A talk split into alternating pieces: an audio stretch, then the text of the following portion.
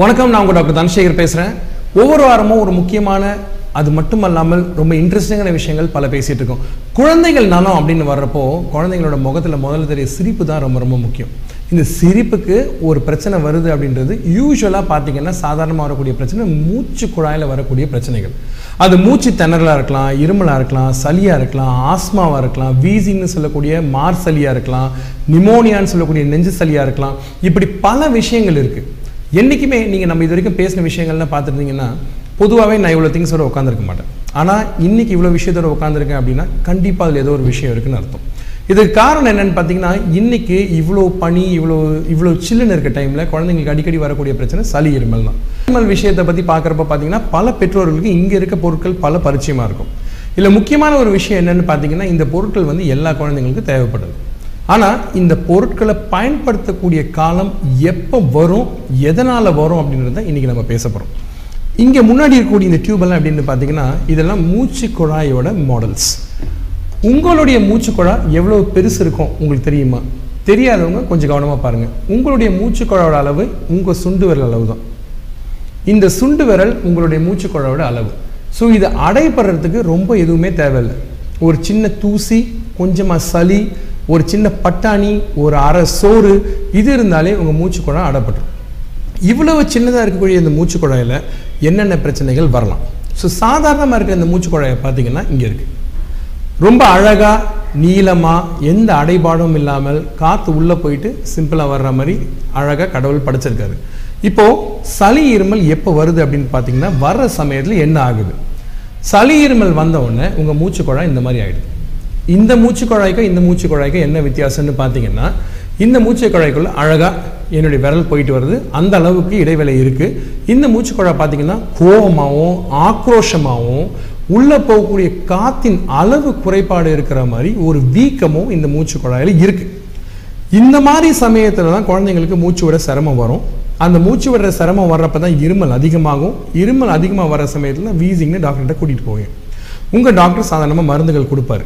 ஆனால் எந்த பிரச்சனை எந்த விதமான பரிமாண மாற்றம் ஆகிறப்போ அதிகப்படியான பிரச்சனை ஆகுதுன்னு பார்த்தீங்கன்னா உங்கள் மூச்சுக்குழா இந்த மாதிரி ஆகிறப்போ. ஸோ மூச்சுக்குழா உள்ளே மட்டும் இல்லாமல் வெளியவும் பாதிக்கப்படுது. ஸோ இந்த மூச்சுக்குழா வெளியே வர்றப்போ பார்த்தீங்கன்னா அழகாக இருக்குது இங்கே எப்படி இருக்குன்னு பார்த்தீங்கன்னா வெளியே வீங்கி இருக்குது அதே சமயம் உள்ளே வந்து சளி அடைச்சி மூச்சு காற்று உள்ளே போயிட்டு வெளியே வர்றப்போ சிரமம் இருக்குது ஸோ இதுதான் வீசிங் அப்படின்னு சொல்கிறோம் இந்த வீசிங் அப்படின்றது எப்படி கண்டுபிடிக்கலான்னு பார்த்தீங்கன்னா உங்கள் குழந்தை மூச்சு விடுற சமயத்தில் ஒரு குழல் ஓசை மாதிரி ஒரு விசில் சத்தம் வெளியே வரக்கூடிய காற்றுல கேட்கும் கொஞ்சம் உன்னிப்பாக கவனிச்சிங்கன்னா அதை பார்க்கலாம். எப்பப்பெல்லாம் இந்த பிரச்சனை அதிகமாக இருக்குது சாதாரணமாக வரக்கூடிய இந்த வீசிங் பிரச்சனையோட முதல் அறிகுறி இருமல் தான். இந்த இருமல் எதை குறிக்குது? உங்களுடைய மூச்சு குழாய் சுருக்கம் இருக்குது அப்படின்றத குறைக்குது. ரெண்டாவது விஷயம் இந்த சளி உள்ளே இருக்கிறத சாதாரண இருந்து வெளியே எடுக்க முடியாது. ஏன்னு கேட்டிங்கன்னா அந்த சளி அவ்வளோ பிசு பிசுப்பு தன்மையும் தேன் மாதிரி மிக அடர்த்தியாகவும் இருக்கும். இந்த சளியை நீங்கள் ரொம்ப கஷ்டப்பட்டு வெளியே துப்புற சமயத்தில் சில குழந்தைங்க வாந்தி கூட எடுத்துருவாங்க. குழந்தைங்களுக்கு பொதுவாக சளியை துப்ப தெரியாது. அந்த சளியை அவங்க முழுங்கிடுவாங்க அது அவங்களோட மலத்தில் வெளியே வந்துடும் ஸோ மூச்சு குழையோட மூணு விதமான மாற்றங்களை நான் இங்கே காமிச்சிருக்கேன். இப்போ இந்த மாதிரி பிரச்சனைக்கு என்ன தீர்வுகள்?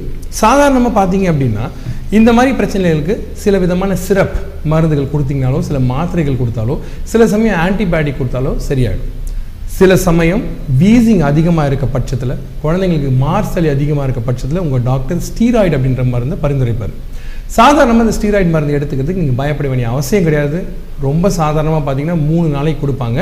இந்த மூணு நாள் ஸ்டீராய்டு கொடுத்தீங்கன்னா இந்த வீக்கம் மற்றும் சளி சாதாரணமாக சரியாயிடும் ஆனால் இதெல்லாம் எப்போ பிரச்சனை ஆகுது அப்படின்றத நீங்கள் முதல்ல கவனிக்கணும். எப்போ பிரச்சனை ஆகுது ஒரு உதாரணத்துக்கு பார்த்தீங்கன்னா உங்கள் குழந்தைக்கு அடிக்கடி சளி பிடிக்குது. அடிக்கடி இருமல் வந்துக்கிட்டே இருக்குது இதுக்காக நீங்கள் அடிக்கடி டாக்டர் கிட்ட போகிறீங்க டாக்டர் அடிக்கடி மருந்து கொடுத்துட்டே இருக்காரு. இதெல்லாம் ஒரு பக்கம் இருக்கட்டும். சரி. ஆனால் அதே குழந்தை வளரல அப்படின்னீங்கன்னா என்ன பண்ண போகிறீங்க அப்போ தான் நீங்கள் கவலைப்படணும். இந்த வளராத குழந்தை நோயினால் பாதிக்கப்பட்டிருக்கு. அந்த குழந்தைக்கு தான் முக்கியமான நம்ம வைத்தியம் கொடுக்கணும்.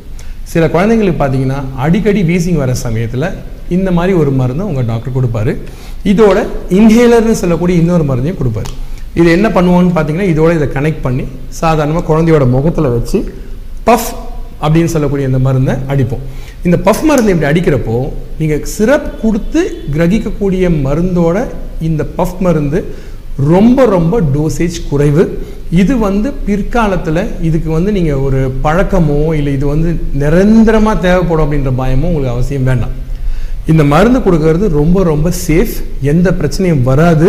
இதை கொடுக்கறதுனால குழந்தையோட சுவாச பிரச்சனை தான் சரியாகுமே தவிர வளர்ச்சி அதிகமாக தான் ஆகுமே தவிர உங்கள் குழந்தை நல்ல மற்ற விஷயங்களை செய்யக்கூடிய அளவு திறமை வளருமே தவிர எந்த வகையிலும் பின்னாடி போக மாட்டாங்க.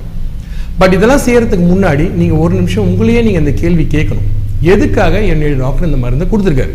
இந்த மருந்தை எடுத்துக்கிறதுனால என் குழந்தைக்கு சைடு எஃபெக்ட்ஸ் ஏதாவது இருக்கா? வேறு விதமான தீர்வுகள் இருக்கா? சில குழந்தைங்களுக்கு பார்த்தீங்கன்னா இந்த பிரச்சனையை அதிகமாகக்கூடிய ப பல விஷயங்கள் இருக்கலாம். ஒரு உதாரணத்துக்கு பார்த்தீங்கன்னா உங்கள் வீட்டில் யாராவது புகைப்பிடிக்கிறவங்களா இருக்கலாம். இல்லை வீட்டில் பூனையோ நாயோ இருக்கலாம். அல்லது நீங்கள் இருக்கக்கூடிய இடத்துல வந்து மிக அதிகமாக தூசி இருக்கலாம். அப்படி இல்லாமல் போனீங்க அப்படின்னு பார்த்தீங்கன்னா வீட்டில் ஒட்டடை இருக்கலாம். பல விதமான மற்ற பிரச்சனைகள் இந்த சுவாச பிரச்சனையை தூண்டி விடக்கூடிய அளவு அமையறதுனால என்ன ஆகும்னு பார்த்தீங்கன்னா குழந்தைங்களுக்கு அடிக்கடி இந்த சுவாச பிரச்சனை வரும். இந்த பிரச்சனைகளை நீங்கள் விளக்குறது வந்து முத முதல்ல நீங்கள் பண்ண வேண்டிய விஷயம். ஸோ நோய் ஆரம்பிக்கக்கூடிய விஷயங்கள் என்னென்னது உங்ககிட்ட சொல்லியிருக்கேன். புகையாக இருக்கலாம் உங்கள் வீட்டில் இருக்க நாய்க்குட்டியாக இருக்கலாம் பூனைக்குட்டியாக இருக்கலாம் ஒட்டடையாக இருக்கலாம் தூசாக இருக்கலாம். இந்த மாதிரி பல விஷயங்கள் இருக்கிறப்ப அந்த விஷயங்கள்லாம் நீங்கள் உங்களுக்கு தள்ளி வைக்கிறது ரொம்ப ரொம்ப முக்கியம். அது மட்டுமல்லாமல் இந்த மாதிரி விஷயங்கள் சில குழந்தைங்களுக்கு மட்டும் அதிகப்படியான பாதிப்புகளை உண்டாகும். எந்த மாதிரி குழந்தைங்க ஒரு உதாரணத்துக்கு பார்த்தீங்கன்னா பெற்றோர்களுக்கு இந்த வீசிங் தொந்தரவோ ஆஸ்மா தொந்தரவோ இருந்தாலோ இல்லை தாத்தா பாட்டி இருந்தாலோ இல்லை கூட பிறந்த சகோதர சகோதரிகளுக்கு இந்த பிரச்சனை இருந்தாலும் அவங்களுக்கு இந்த சுவாச பிரச்சனை அடிக்கடி வரக்கூடும்.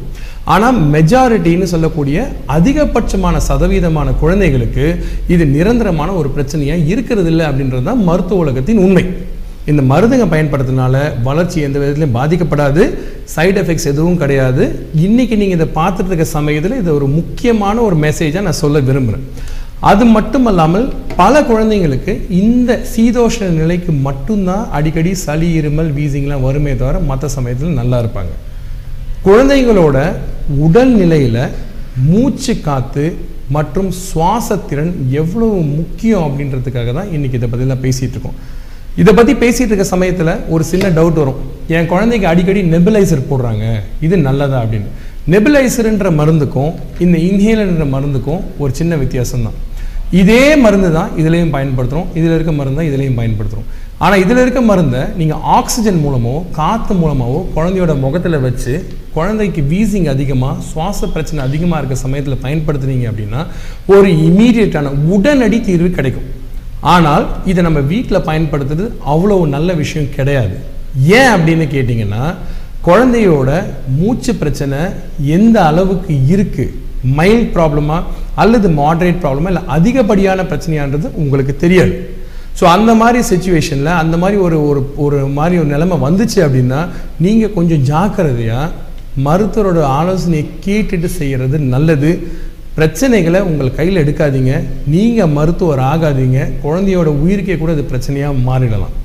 நான் சொன்ன இந்த விஷயங்கள் எல்லாத்தையும் கொஞ்சம் கவனமாக பாருங்கள் இது மட்டும்தான் இன்ஹேலரான்னு கேட்டிங்கன்னா இது மட்டும் கிடையாது.